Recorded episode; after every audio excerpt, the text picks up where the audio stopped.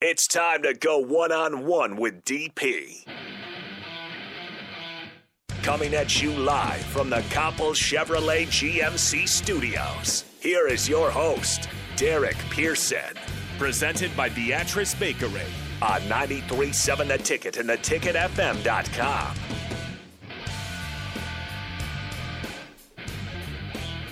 Welcome to One on One. You can participate in this thing. We appreciate you hanging out with us.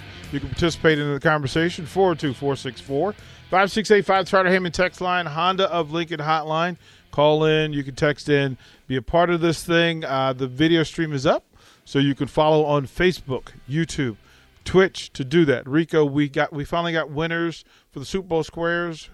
Who were they? We finally got some winners. We have Ryan, who guessed correctly on Nebraska's leading scorer. Bo Spencer Bo Spencer had 18 points, and Lemon comes in second with both players' names. Bo Spencer, uh, they actually had him with 19, which is wasn't correct, but they got the Minnesota player correct, and that is let me get his first name, um, Chip Armelin, with 15 points off the bench for the Golden Gophers. Yeah, like who had that? Who like uh, you Look, picked a tough one. It took a little bit for the Google fingers to work, but everybody got it. 2012. Ryan and Lemon, congratulations! You guys won your Super Bowl squares. I will enter you into that. Get your names in the box. And get that was at the Devaney. That was not at PBA. So they are. Oh, Minnesota is zero and six at PBA. So, ah, I love the history stuff. Let, speaking of, let's bring in our guest for one on one. And uh, I I feel I, I was humbled, flattered. Um, when folks reach out and say, "Hey, we're paying attention to what you're doing," um, it's not always the thing that happens. So when it happens, I'm appreciative, I'm grateful, and we were talking, and I said, "All right, listen, Kent, we got to figure out this out, man. Just come on in, and let's talk." So from the Lincoln Journal Star, Kent Wolgamott, uh, thank you for doing this. Oh, anytime. I'm, I'm happy to do so. It, it's so tell the folks what made you curious. Like you reached out and said, "Hey, I want to. You know, I've got a couple of things I'm working on. Are you interested in participating?" And I was humbled and flattered and said, "Yes, um, greatly appreciated." Why the ticket? Why the ticket? Well, it even it, it eventually even gets to me that that there's some something different going on out here than your I guess you call it standard sports talk radio, right? I mean, it's not all hot takes and people that have never come within two feet of a game given their uh, highly educated opinions ab- Right. about things. Right. And also, I think it just feels like, at least from the outside, that there's kind of a almost a community thing being built here.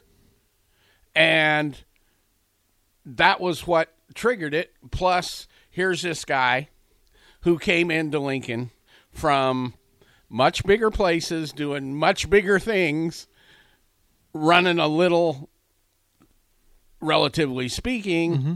independent radio station. Mm-hmm. Plus, you're being African American doing that. You know, all of those things are like this is this is interesting and it's something that's happened in our town that's never happened in before never happened before. Right. It was, and we said we said Ken says okay, we'll, we'll, we'll you know we'll stop by. We'll talk for about thirty minutes or so. Ended up being several hours um, of conversation over this thing, and I wanted to have this conversation with you on air because I found your history extremely interesting. Like no, because not everybody travels and not everybody has the exposure. You, you're you're almost a Husker historian because of the amount of time you spent here and the circles you've been in. So for me to tap into that makes only makes sense because you could help me get a greater understanding of what what this community is is and, and about. And it's good to know that there are Kents in the world, right, who aren't afraid of something different. You aren't afraid of of somebody talking a different, a little bit different, looking a little different, um, thinking a little bit different. My thing with this thing, and as I told you, is to just create this super community and family of Husker fans who can get on the same page even when they disagree about uh, about semantics. But the basic premise would be that we're all rooting for Lincoln, the Huskers, and each other. And to me, the other part of that is you've also brought in Jay and Eric and the the Huskers themselves, which that really makes I don't know, it just resonates a different way with than, you know, some guy like me that sat and watched games for however long. You know, I can have my take. I don't know what it's like to actually be doing it, right? Well, it, it it's just it's a greater understanding. Yeah. And I know that people want to be heard and people want their opinions voice they want their voice heard and their opinions validated. My thing is it's really difficult right now, currently, to talk about the things that exist within the major programs because they're not doing well. Mm-hmm. Now, we can come in here and bang our heads against the wall every day about how bad it is. Or we can reset and refocus and rethink. One, be proud of. It's hard to talk about the national championship year, years and not be proud of it, but also it tells you what should be, could be happening now. Is that fair? Oh yeah. And the other thing that you, that needs to be sort of taken into account is how much things have changed within both society and within the game itself, particularly in football, that that sort of have contributed to the fact that they're not doing well. You know, it isn't always oh this guy can't coach and they're not. I mean, you have all kinds of things that have happened. You know, and we could run down that list as 100 miles long. But, you know, here's one thing that made a huge difference. I'll give you one example. Okay. For Nebraska is as soon as every game of every team got on the television, that uh, one of the advantages that Nebraska had disappeared because Nebraska was consistently one of those programs was on ABC generally five six times a year right? Either regional or national game. Mm-hmm. There weren't many other teams that were getting that many that much exposure. Mm-hmm. Well what does that do for you? It puts your name in front of these kids that might come there. Well now every team in the whole country is on every week that advantage is gone. Yeah, it might make better if you're on ABC than on Big Ten Network, but you're still on every every game still on. That made a big difference. People don't understand that. I guess. Yeah, yeah. It a, a lot of it business. The business of college athletics is louder mm-hmm. and more apparent, right? It's not the warm and fuzzy anymore of the of the the anonymity that happens behind the program. Now we know who all of the spokespeople are. We know who all the communication directors are. Everybody has a voice because of social media.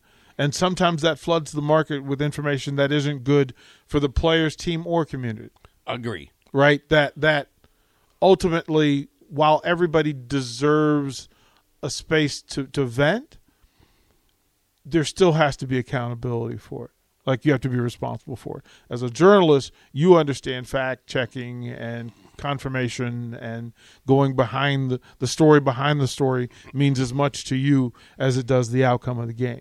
Right. it tells you that. Absolutely. what's as you put stories together what are the building blocks that you use to put your story together?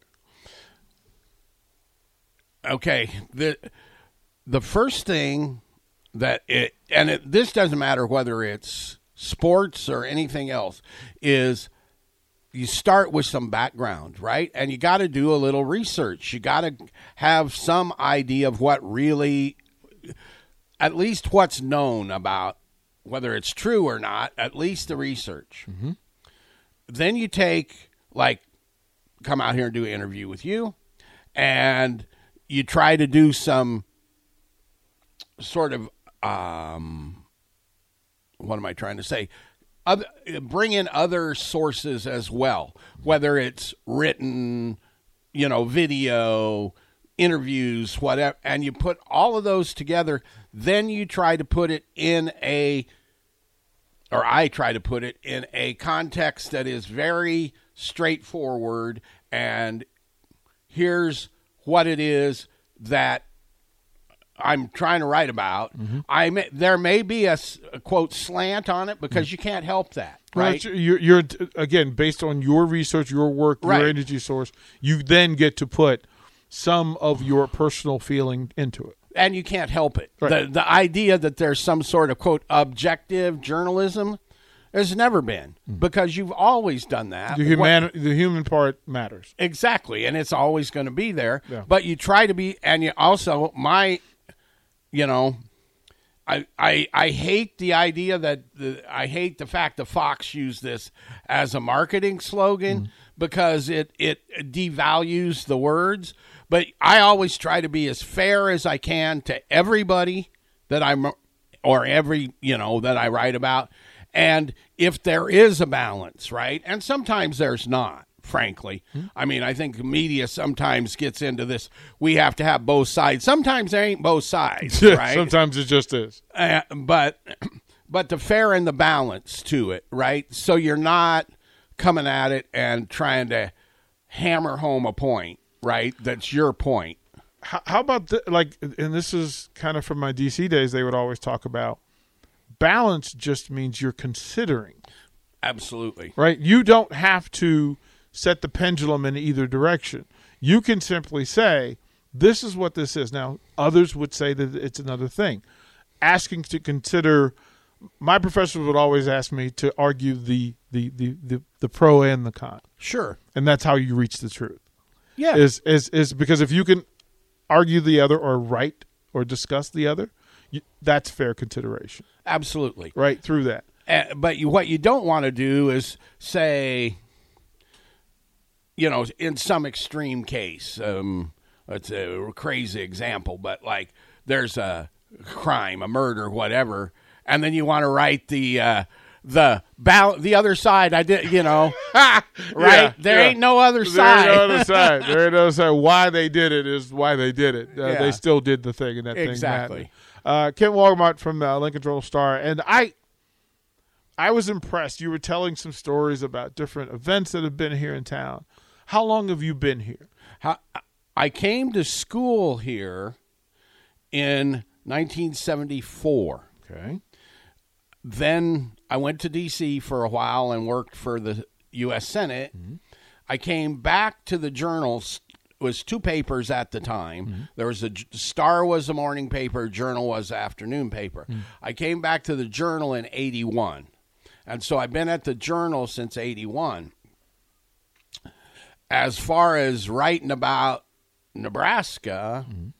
or the Huskers, I did a little of that when I was in college, but not a lot. Mm. And then from 81 onward, doing various things, I've done football. Pretty much, I was trying to think last night or a couple nights ago. I think I probably missed, I would say, less than 10 home games from 81 up until last year, of course. That's a streak. um, That's a streak. That's Yeah. a, that's a heck of a run. So I've seen I've seen I don't know how many hundred games, a couple hundred, maybe I don't know. What what? So, walk me through the. Give me a couple of moments in all of those home games that stick out in your mind as the most the the, the most impressive, the most wonderful. I will tell you the single most. It, it isn't one moment. Okay. it's one quarter. Okay. Okay, scoring explosion. You know, you know Turner and and Mike and Irving, uh, and those guys messed around and were behind Colorado at halftime. And I think it was like 10 to 7 or, you know, 14 to 10, something like that. Nebraska comes out in the third quarter. They hung 48 points on Colorado in a quarter. And the only reason it wasn't 49 is they missed the extra point. 48 points in a quarter. I've never seen anything like that before or since. Wow. Wow. what was the most disappointing game? that you've been, at? most disappointing. Um, or the one that hurt you the most? well, I don't know how many how many times that you that Oklahoma would come in here and catch them at the very end. I don't know if disappointing is the right word, Right. but but uh, yeah, the uh, the those games. But I, you know, as far as disappointment goes, I think the ones that are disappointing are where they, where everybody, where where they they don't play well, right? And it, you might even win a game, and it's not, you know, when it, when a team when it isn't a good game when they don't play well, and that's happened through the years. But boy, hmm there's been a few of those over the last. Mm, what six years or See, so? see, this is where I trust the historians, the folks who were here, to pass along, and that's why in talking to former Huskers guys who played in those games, coaches who coached in those games, and then fans who watch those games with with with that keen memory of being able to tell you how I felt in the moment. Um, how is the game experience different now than it was in in the eighties? Oh boy. Uh, for one thing, okay, I'm Or eighties and nineties? You can yeah. actually let me talk about how the writer experience Okay. is Okay. was before I talk about the game. okay. Okay, in the uh, 80s and 90s, we had much different access. And it was much different access in large part because there wasn't as many of us, I think. I mean, I uh, th- we would the weekly press conference that they have on Mondays. They still had that, but it was small enough it fit into a room in the South Stadium, and they'd bring in sandwich meats and whatever, and all the coaches would come in and sit and have lunch with us. That don't happen now.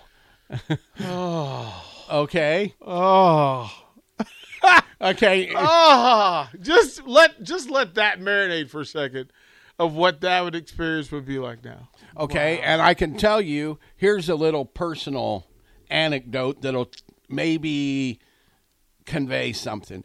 I had Tom and I had got uh, Osborne had gotten sideways over something that I asked him that he he did not appreciate, and I don't even remember at, at the it's thirty years ago or more, so I don't remember what it was, but we ran into each other in a health food store of all places and kind of had a little talk like three minutes of okay i'm not after you. This is right.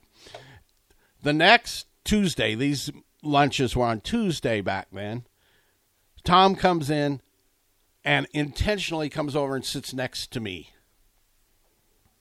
Okay? That's a different whole different way that you're looking at because of the access and because you get to know the people the other thing that happened that they did for years and i tell people this is i learned more about football doing this than anywhere is on sundays after the game journal star world herald and i was there for the ap would go to one of the assistant coaches' offices and we go through the game that happened the day before. Well, when you're sitting in the office with Milt Tenopir and he's saying, "Well, here's this, is this, is this," and you know he had a, a board up on a, a whiteboard up on his wall, had the name of every lineman and the like the number of pancake blocks, the number of stuff that right. You start to learn those. You get a more intimate view. Uh, I tell George Darlington who George is a friend of mine now. I tell George I learned more about football from him than anybody because he was it was usually George or Milt, and and then of course George says, uh, "Well, you haven't learned much yet." So well, Darlington, Darlington's he was on uh, the captain show yesterday, and the storytelling is just he's Top He's the like- he's the greatest. it's top Yeah. level. So, from a journalistic standpoint and from an operations standpoint, why would that not happen now? Why I- would the, why would those type of engagements not happen now? I, I, I, two things I think. One is, as you talked about, the business. It has become much more the access is much more controlled. Okay, um, you know, you don't go to practice now. We used to be able to go to practice. I never understood What it. was the what was the justification then about not allowing you guys to practice? I, I think it's just it. I think part of it was size. Simply, you know, there used to be seven or eight would show up, and mm-hmm. now there's thirty or forty. But but that's not that much of a difference. Like it It's- doesn't. It I- really wouldn't matter, right? I, I don't think so, Right. but but I think the other is frankly paranoia. Oh, they're going to see something and tell whoever what we're going to do, or but but but you guys saw as well. right and. Here's a, here's a deep dark secret. We don't know what we're talking about most Well, of the time. well, that's, like that was the part, right? Like I don't know why that wall has been built. Somehow they think they're protecting themselves, but to me, it's they're preventing their fans, like the people who pay the bills, from knowing the players. Yeah, A- and and you could still get some player access, but it's always in these more controlled, if you want to call it, situation, right? Where it's a Tuesday press conference and they bring in this kid, this kid, this kid, and this kid, and you can ask for two or three more afterwards. Well, that's nice, but when you're talking to a kid for five minutes, what do you really get? Well, under those circumstances, he's not. Go- so, as you and I talked about what what my my mission and plan for the station was, was to have young athletes having those conversations themselves, right? Because them talking to each other will will give you more information than them talking to adults, Absolutely. right? Like in in, in a formal circumstance. And that's the branding that should be going on within the athletic program is to allow. I mean, think about it. Uh, Those players are pretty interesting, brilliant folks. They're top level. Give them the microphone and let them explain themselves. and and what you said about talking to a peer, so Mm-hmm. to speak, rather than me, right, who's their age of their grandfather, Yeah. makes a big difference, right?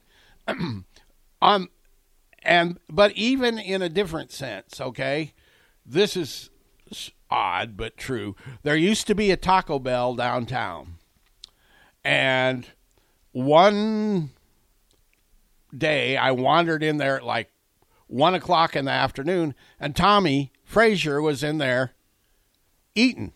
Why he's not at the training table, I don't know. But Tommie's in having him some fine Taco Bell. Uh huh.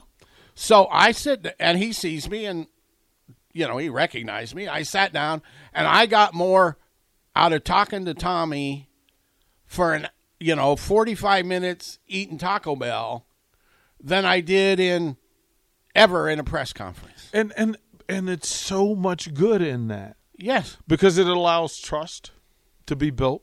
As you said, you know, if you and Tom had a, a, misunderstanding, it's much easier for him to come sit at the table and squash it, or meet you and have three minute conversation. Those things aren't being done, at least not in the space that I'm in. The players are doing it. I'm not sure the coaches are doing it, and I, I, I think it's a missed opportunity. But that's just me. Oh, I, I, I would agree with you. I just had a an, uh, another little thought that what happens when you develop this regular thing is I used to write almost exclusively about line, offensive line, defensive line, and post games. Dominic Raiola would come looking for me after the games because he knew I was going to come talk to him eventually. So let's just get this done, Let's get it done. right? And nowadays, I don't think that happens. It was weird. I, I've told the story a couple of times that, that, that I was next door neighbors to Matt Lubick. And I felt so bad because I would almost try not to engage about football Mm-hmm. because I knew he was carrying stress with it and it just seemed like it was just piling on. He wanted to give information. I was like, no, no, you don't want to do that because that's not who you are. Like, we talked about anything else. We talked about his family. Uh, I, I knew his dad, so you know, I knew Sonny, so back from my Mountain West days. But I think it's a missed opportunity for both the journalists, for the media, uh, for the fan base, and for the athletic department itself. that to get back to some of the things that were productive, positive, and good for the program for everybody involved. I, I think that's I absolutely think that's right. I think you see there are some like SIP, for mm-hmm. example, has some of those kind of relationships with people, mm-hmm.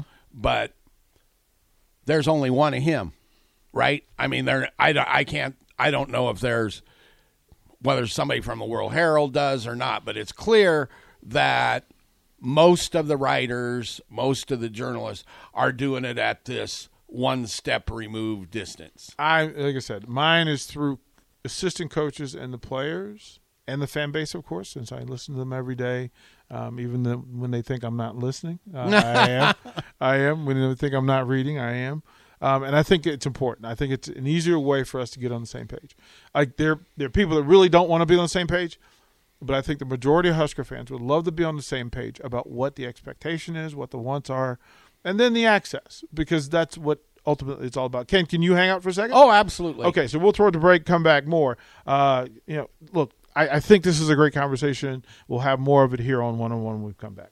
Download our app by searching 93.7 The Ticket in your app store. You're listening to One on One with DP on 93.7 The Ticket and theticketfm.com.